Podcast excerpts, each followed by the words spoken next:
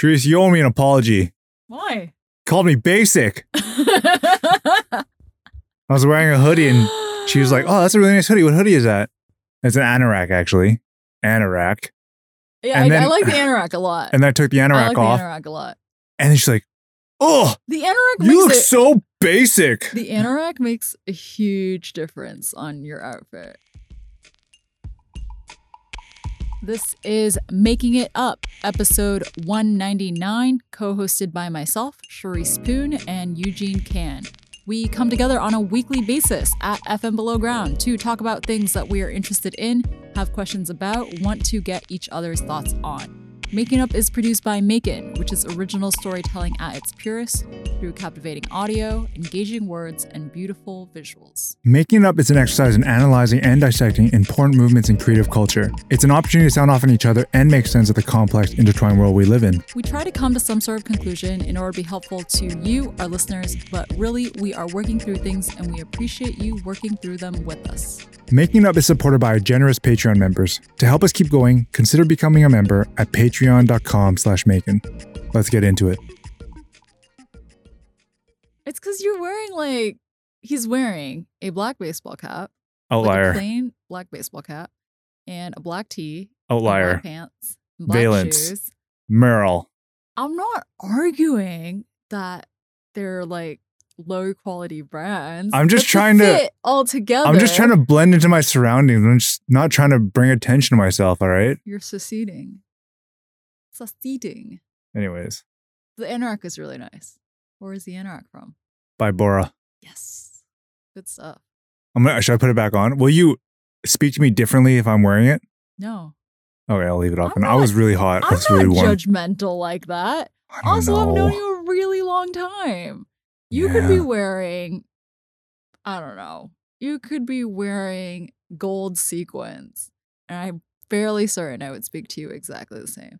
You could be wearing, No, like- you would probably You ask me why I'm wearing I mean, I'd probably ask you why, but I, the content of this podcast would not significantly change. True. No. I'm tired. Why? I got third shot on Sunday. Oh yeah. And it actually hit me way harder than I thought it was going to. And I took Panadol over the last three days. Really? I've not been feeling And you're not 100 percent yet. I don't feel 100%. I feel like my brain's kind of slow. Interesting. Yeah.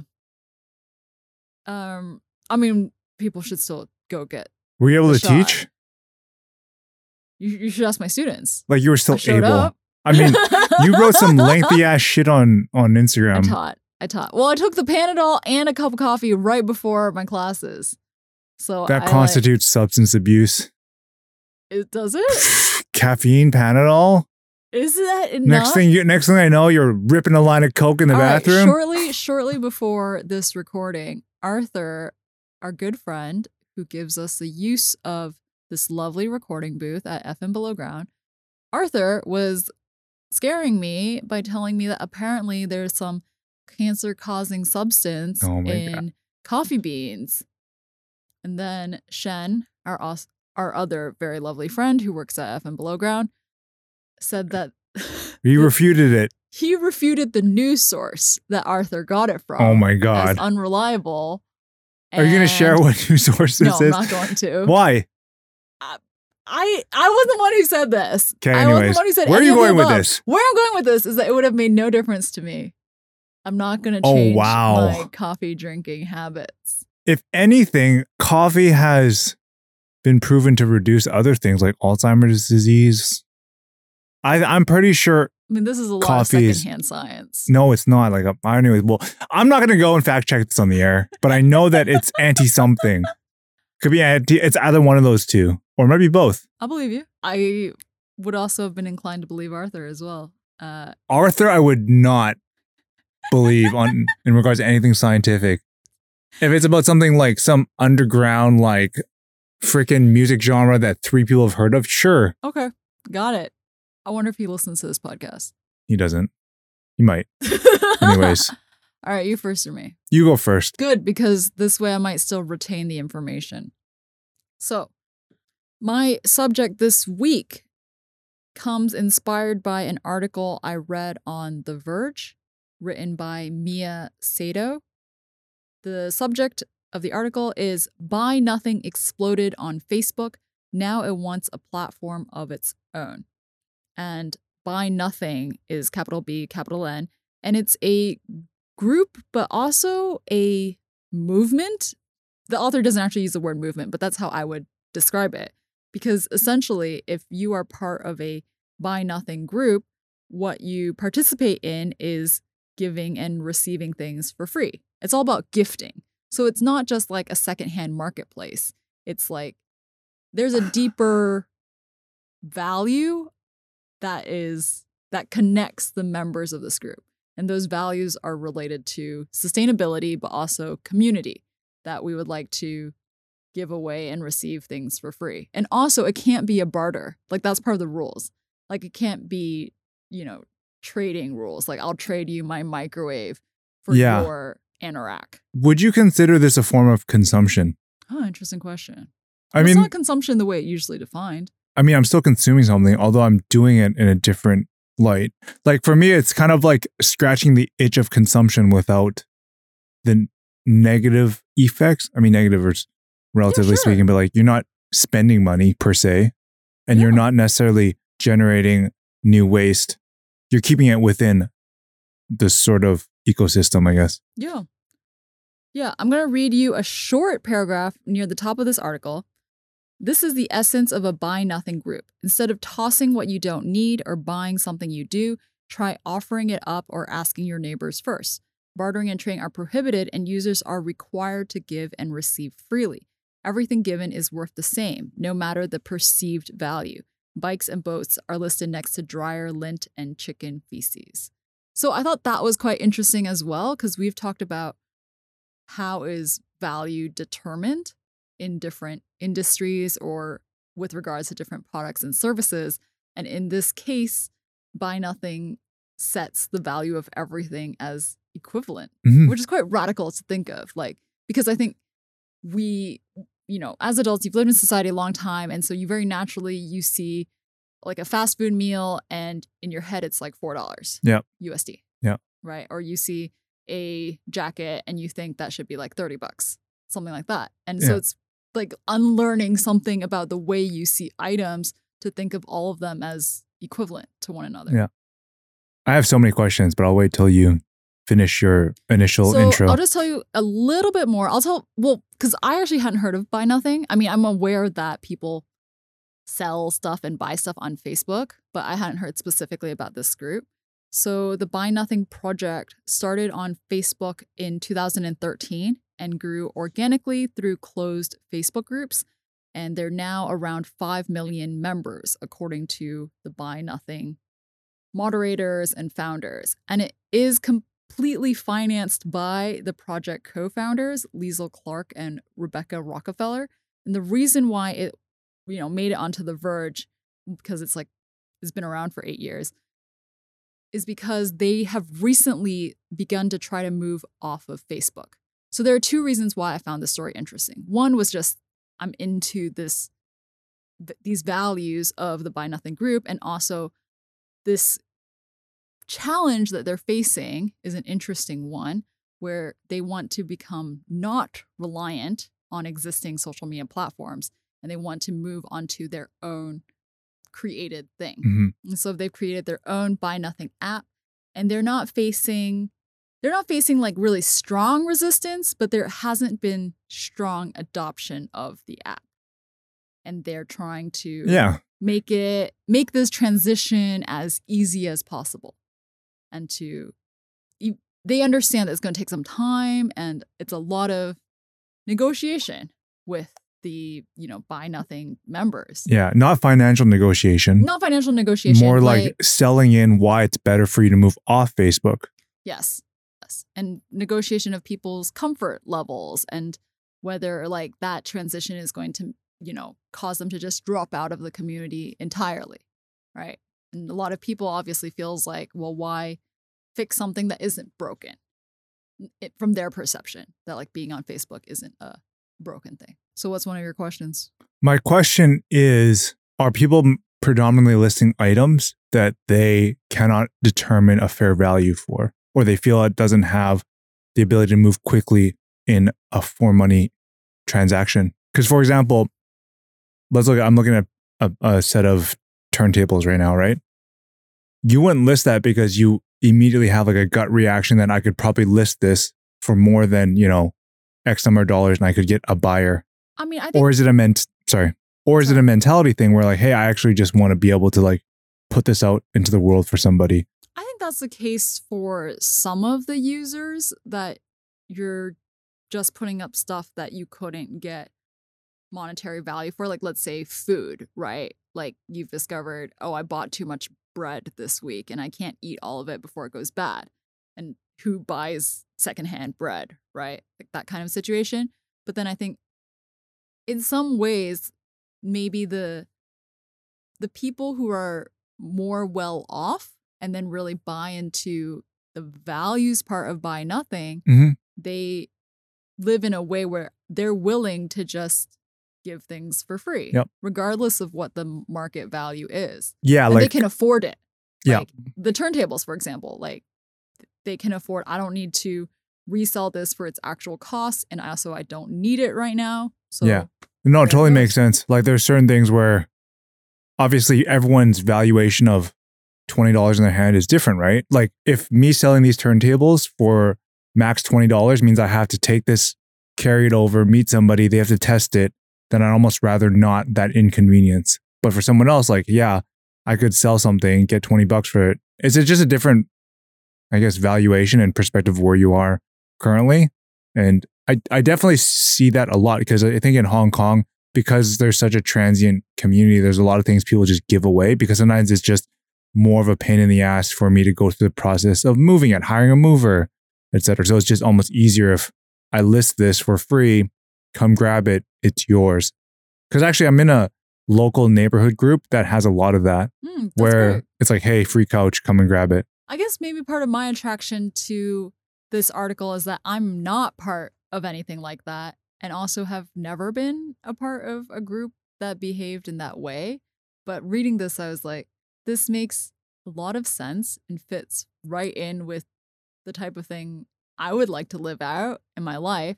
And then I was saying to you guys earlier, like, why do we not just do this in our group chats with Mhm. friends? Like, I don't, I don't know. I can't pinpoint exactly what it is, but also part of me, my mind raised the question of, are people embarrassed to ask for things for free and also embarrassed to just list things for free? I think if you know this group exists, it flattens it, right? There's not any dance around, oh, like it's weird if I, you know, give this for free or ask for something for free, Yeah. right? I think you're actually flattening it and making it a lot more clear. But if it's like in a group chat with friends, then it's not so called expected behavior. Unless your friend group is just like down. I mean, it's, just like really honest with each other. yeah. But that's what I was thinking. I was like, well, I don't know that I necessarily see the concept of buy nothing taking off in Hong Kong, even though I have heard of a smaller movement here called Zap Ye, which is Cantonese for pick up stuff, essentially, where you can lay out stuff and people come by and just pick it up. And but then I was thinking, well, actually, you don't need to have in the same way that this started on Facebook, you really don't need to have a dedicated app. You just need enough people who are willing to talk about the things that they're giving away and what they need in life. Mhm. Yeah. And then the second part of this, which is kind of unrelated to the fact of buy nothing, the part where you move away from someone else's platform to your own created platform. Like I know that's a conversation that we've had before about making our you know ourselves and then also about other tools like what's the pro cons of moving off of slack for example Yeah. you know what's the difference between using patreon versus having your own payment gateway Yeah. No, totally. And like, it's something that's extremely difficult, especially if you don't have a lot of experience. I think there's actually a need to be experienced in determining the cost of switching. Like, sometimes you don't consider that because if you're the one that's pushing it, you have the most familiarity. You probably learned about this tool on your own. But, you know, most recently, I think it's just like a commitment to it. Like, I think one thing that we've done a lot is try to figure out a way to project manage a bit better. And there's so many tools out there And I would kind of selfishly push people to use Todoist, which is the tool I use. And I feel it's like, it's both economical, but also because it, it serves a very clear and definitive purpose of just like accountability and task assignment. And it's maybe not the best for like planning a six month project, but what it does do is allow you to have very clear, defined parameters. If I review an agreement for somebody, I can just throw it up there. You can check it there. I, I assign it to you. When you're done, you send it off, it's gone. Versus like throwing it in a chat. And then, you know, if for whatever reason you don't get to it, you're like, oh man, where did I put it? But I think that's one thing that's really important is just like determining what tools are for and what tools are not for. Mm. Yeah. Yeah, arguably, like you could use a knife for a lot of things. You use it to pry open something, but obviously, it's not the most efficient use of it. Sure. So I think that's kind of how I've gotten to it. And I, I also realized that for myself and even even Nate, like we often are too detailed, meaning we we try to design systems that often extend into edge cases that are overly complex because like it accounts for that one in 100 Mm. instance, right? Mm. Versus, hey, you know what? Actually, success is just covering 75% of all our needs. And then the other 25 is like, oh, it happens once and it might be an inconvenience for a week. And then after that, it's out of sight, out of mind. Yeah. It's only when things actually become a recurring theme that you do address them in a more permanent manner. I mean, I must say, when I read this initially, I did feel concern for the buy nothing community, where I felt like a big push to move away from Facebook could, I don't know, like if they can weather it, because that's like what transitions can do. But Mm. then I was sort of convinced by what this founder said. A fresh platform owned and operated by people dedicated to buy nothing feels like a blank slate to build on. For instance, she says the borderlessness is an attempt at correcting a phenomenon of Facebook group boundaries that recreated historic redlined maps. Leadership is considering what it might look like to have participants have equity in the project or how Buy Nothing could partner with municipalities and states on educational programs around reuse and recycling efforts. So I think that's like in line with what you were saying about what can a tool do and what a tool can't do. Mm. And these founders, program leaders decided, well, where we want to take Buy Nothing in the future, Facebook can't do. Yep. And it's not like the appropriate vehicle. So even though we might shed some percentage of our group in this transition, it's worth it because of this like longer term vision. And I respect that. I mean, the reality of the situation is that you need to find the balance between servicing power users and moderate users and shedding the casual users, Mm. Or the disruptors. disruptors. Yeah. Yeah. Who are, I think, a different category. Yeah, it's it's it's so interesting because it's such a challenge sometimes to find out where you lie in terms of a product, who a product is for. Obviously, for a lot of startups, they focus on a very passionate crowd, and as they grow or they're required to grow, they need to open up who they attract. But then it also comes to a point where like, where does that start and stop? Mm. because like at some point you just dilute your product or no longer becomes a product for this person. I think we actually talked about this quite a few times. I think VSCO was a good example of a product that was for professionals in the photography world, especially like wedding photographers, right? And then look at it now, it's an app for teenage girls. But just like, you know, if that's the ma- the major sort of demographic.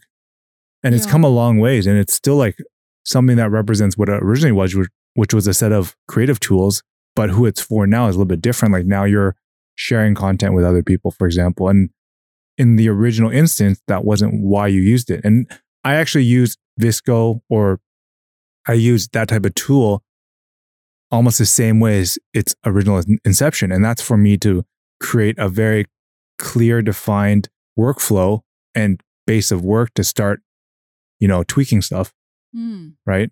I mean, there's so many products we could talk about and trace that trajectory. Like, Facebook, even yeah, college students. for sure. Yeah, the way Facebook started versus like how it's used today, which is very much multi-purpose tool.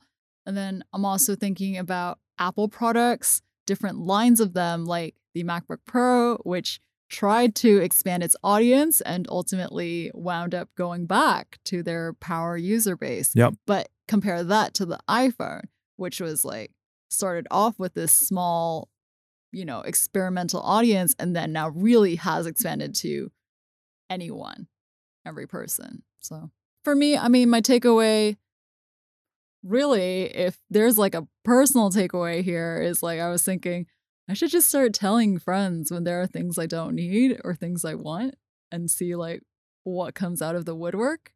And I think I'm okay with, you know, either explaining like why I'm doing this or like taking a embarrassment hit if it's like perceived as Yeah, my friend was trying to give away a mattress the other day and like there were no takers. Hmm, but Yeah. at least you tried. Yeah. All right, over to you.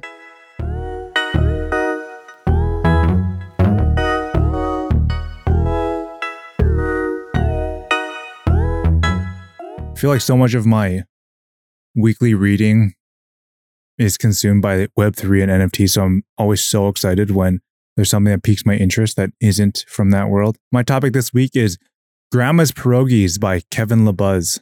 Are you familiar with what a pierogi is? Yes. Yeah, and you've had one before, etc. Okay, just check. I haven't had one recently, but I've had some good pierogies in my life, which I enjoy. In Hong Kong or stateside? stateside, Oh, okay. New York. Actually, pierogies are really big in Alberta because there's a really big Ukrainian population. Obviously, pierogies kind of Oh. sit in the middle of a lot of different cultures. So Okay, it's not just like Ukrainian. Total aside. Yeah. Because I know you're going to talk about other things, but the pierogi is like an example. Me and my very good friend Joan have been talking about this before, of how every culture has a dumpling, Yep. Yep. and that's the Polish dumpling. Ukrainian. Sorry, yeah. Ukrainian. It could be no. I'm, I'm just saying like that's uh, kind of like hummus, right? Yeah. Where it's not just oh that's a specific Lebanese country. thing or something. Yeah. So this piece uh, was really interesting because it discussed a lot of the underpinnings of culture and also just corporate, but in this, in some ways, like community culture, in my opinion, right? And what it talks about is, and what one of the big focuses of this piece is this notion of practical experience and unwritten knowledge, and how it's really important for how I think not only science operates and advances, but also how culture advances. It starts off with that exact sort of like setting the scene with pierogies, where the author Kevin LeBuzz suggests that pierogies are a simple food. And in terms of that, the ingredient list is quite simple. It's flour, butter, egg, and salt. And then, well, depending on what type of pierogi, the filling is also really straightforward. It's like potatoes, onions, butter, salt, and pepper. But that doesn't mean that to create this is an easy process because there's a lot of certain things that go into making it that you can't just like teach. Like you can't just read a manual and be like, okay, I can make pierogies I'm an expert. And then from there, he transitions into the work of Dan Wang, who's a writer who's primarily focused on the Chinese landscape, the whole market of China. And he says that technology is a combination of three different components tools, such as lithography. Is that, am I saying that right? Lithography machines, Yeah, that's correct. uh, stoves, written instructions, such as blueprints and recipes, and practical experience. And for Dan, he suggests that the practical experience is actually the most important part of this whole process. And it's arguably why something like your grandma's pierogies are so good because there's that unknown factor, that X factor that people can't really see that goes into them. That you can't really write down or articulate. Yeah. And he uses this quote The most useful technology is not intellectual property in the form of written documents, but the unwritten knowledge in people's heads. Written instructions can't replicate practical experience. More futile is believing that entire technological industries might be captured in blueprints or reports. And there's a really interesting example that he used. So after World War II, American forces had access to a lot of documentation from the Germans. But when they took all that with them and they tried to process it and synthesize it, they actually ran into a lot of issues. And this is a quote from the piece Much of the know how is impossible to put into words, and no amount of given information can ever be a substitute for the information obtained in the hard school of practical experience. This is why I have criticisms and other people have criticisms of those like Masterclass? work Yeah. routine articles like how this successful person wakes up at 4:30 a.m. and drinks a cup of grapefruit juice like that type of thing Yeah. because just having like written playbook doesn't mean that it works in your life. Yeah. So after setting the scene with this, he goes on to talk about how culture, like corporate culture, is an extension of this practical knowledge and experience. And he also says that the way that a culture governs itself is in some ways by what sort of things you promote and what are some of the things you ignore. And I don't mean ignore as in like you don't take into account it exists, but more so what are things that you put at the forefront. And one of the Mm. examples is that I'm using a lot of examples. If you're the employee of the month at IHOP, you've you're the employee of the month because of what you've done relative to the boss's requests, right? So if that's your culture, don't be surprised if other things aren't championed or they're not rewarded, such as creativity, generosity, connection, and leadership. But on the other hand, if you are rewarding employees who go out of their way to highlight things that didn't work, find solutions, um, take responsibility, provide credit to other people, stuff like that will go largely unrecognized, but they're probably more important or just as important to having a full functioning community or culture. Sure. Yeah. I mean, I totally, completely believe in this. I, I see how com- This is something that I think has come to light quite often, especially in this overly financialized and increasingly tokenized world, is that because there's such a clear transaction or transfer, you start to focus on the wrong things. Mm. Right. And I think actually, what was it? I, I was listening to a podcast on Pinterest, and like, you know, for them, one of the initial metrics was like how many monthly active users they had. And they realized that actually it wasn't hard for you to like generate new monthly active users, just like, you know, spam the shit out of the internet, ads everywhere, whatever it may be. But the real success and what really moved the needle for Pinterest was how many people were pinning within a week. So like, Mm. and when I start to change what I measure, it also allows me to change the culture. And like the product you design is no longer about, hey, you know what, I'm going to spam and I'm just going to, you know, sign up people. My product now is about, hey, or what I'm trying to create anyway is about to help people solve this challenge of, let's say, finding creativity or finding creative inspiration. I mean, this is top of mind right now. I'm sure there are so many other examples out there, but did you see the news about Microsoft acquiring Yes. Activision Blizzard? They are acquiring Activision Blizzard, which makes games like Candy Crush, Call of Duty, World of Warcraft? Yes, more.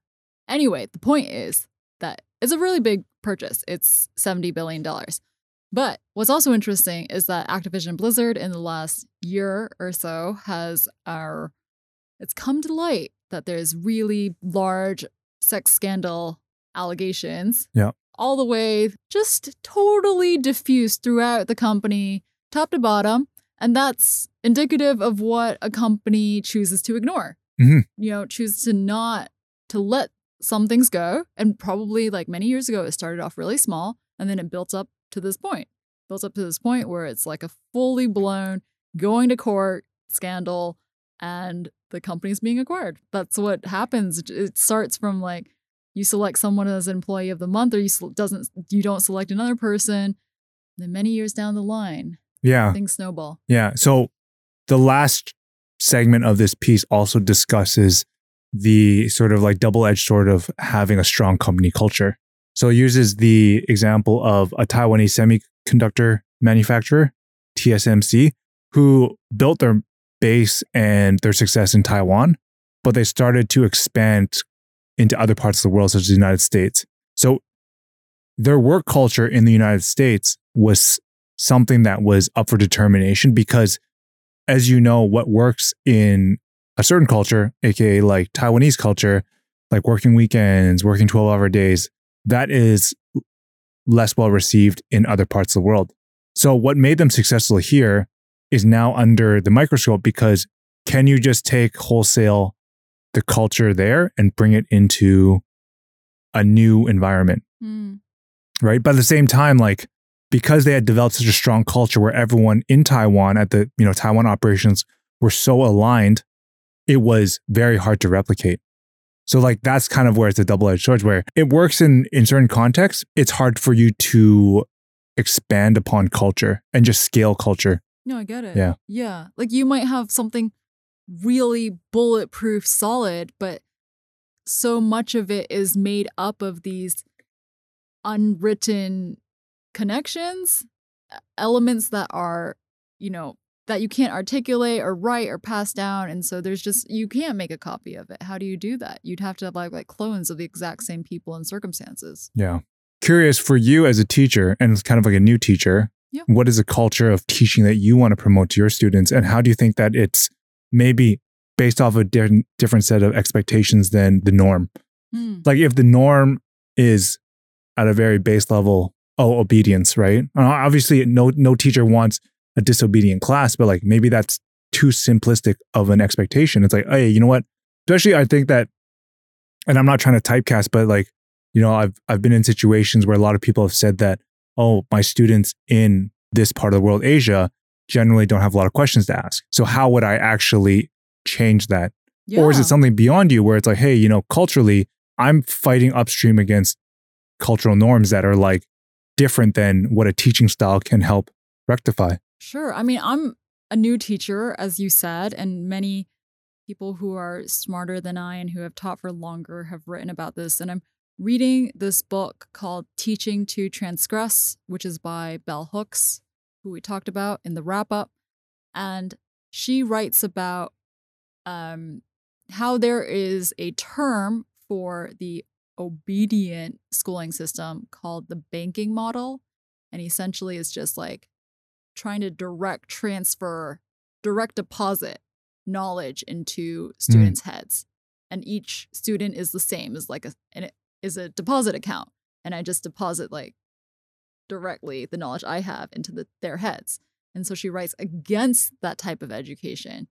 And she questions ex- exactly the question you've raised. She questions this idea of like the obedient classroom as being the best classroom. And to say that actually, like, when teachers aspire to have like well behaved students, that's unlikely to be a classroom where students are learning as much as they could Uh, because that means that they are not using their brains. They're Yeah. not challenging you. They're not thinking on their own. And the the model where they actually do learn more is one where a teacher might actually feel uncomfortable because it's going to be an environment where students feel like they can question you and they can speak up and they can they can say hey i i don't understand this or i, d- I disagree with you yeah. right? And for a teacher, yeah, like I say this as something I aspire to, but sure, it does make me feel uncomfortable. The idea that I could be Questioned? questioned. Yeah. I mean, I think that's human, right? But I do genuinely like want that to be the case. Yeah. I'm not that I'm afraid of being questioned, but I don't think anyone wants to stand up in front of 40 people and then be embarrassed. Yeah. Right. Which is what a classroom can possibly be. Yeah. Um, I think in terms of aspirations, you were saying I posted a bunch of really long stuff on IG recently. And this is gonna sound so simple, but I just continue to try to think of students as humans in the same way that I'm a human and that like I'm not even though I'm a teacher and paid to be here and they pay the school to sit in the same classroom, like I just want to meet them on a regular relationship level. Mhm. And I think that makes a really big difference. Yeah. I mean, ultimately, I think success or like convincing people is like managing their expectations. So, in the context of a teacher, obviously, I'm not a teacher. I teach differently, not in a school setting, but like, you know, maybe you're working with a, You taught a lot new of hire. people in your life though. sure. Um, Dismissed me out of hand. I don't, yeah, you know, I don't take compliments well. But I think, I think that it's like managing people's expectations because if you're a teacher and you make it known that, hey, you know what, there are going to be parts of this course where we're going to discuss on things that I'm basing it off my experience because so- there's going to be some parts of teaching I assume are also up for interpretation. Not everything is purely factual and objective, right? Yeah. So I think that when you manage the expectations of people and be like, hey, there's going to be a bucket within this class where we're just actually going to talk about things. It's going to be you questioning me, me questioning you. And it's for you to defend. And like, I think difference of opinion, obviously, is something that you generally should welcome in a academic setting. But it's like, it's, it's a really interesting thing because I think that if, if, if there's anything that I want to be proud of, it's just the ability to like really let go of shitty ideas or like ideas that are invalidated Sure. right? So like obviously it, it can be challenging if you do it too quickly because you don't have a point of view. But I think at the same time, like I'm always trying to understand, like, hey, you know what? I have a point of view.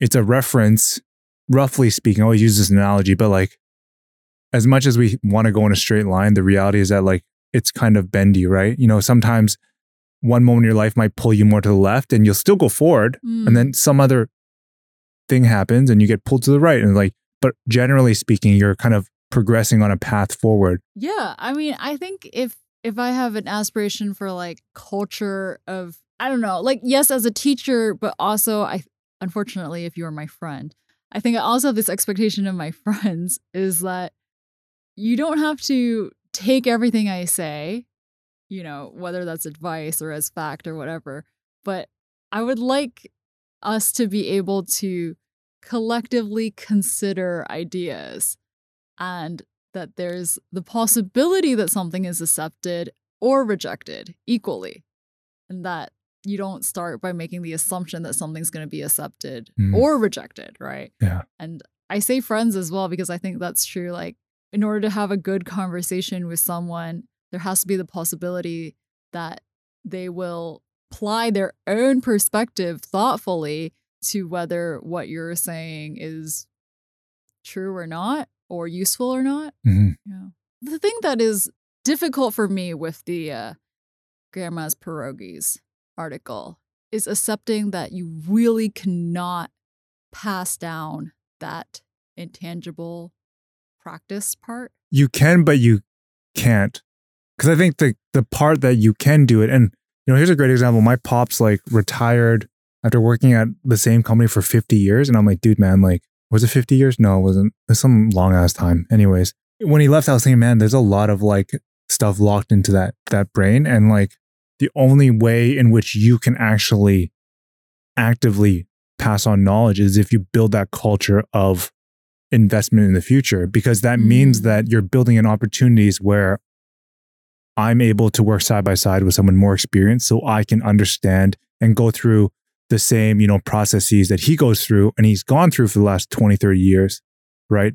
And at some point there might be something that happens that I'm not aware of and it wasn't part of, you know, the the 2 years I shadowed him.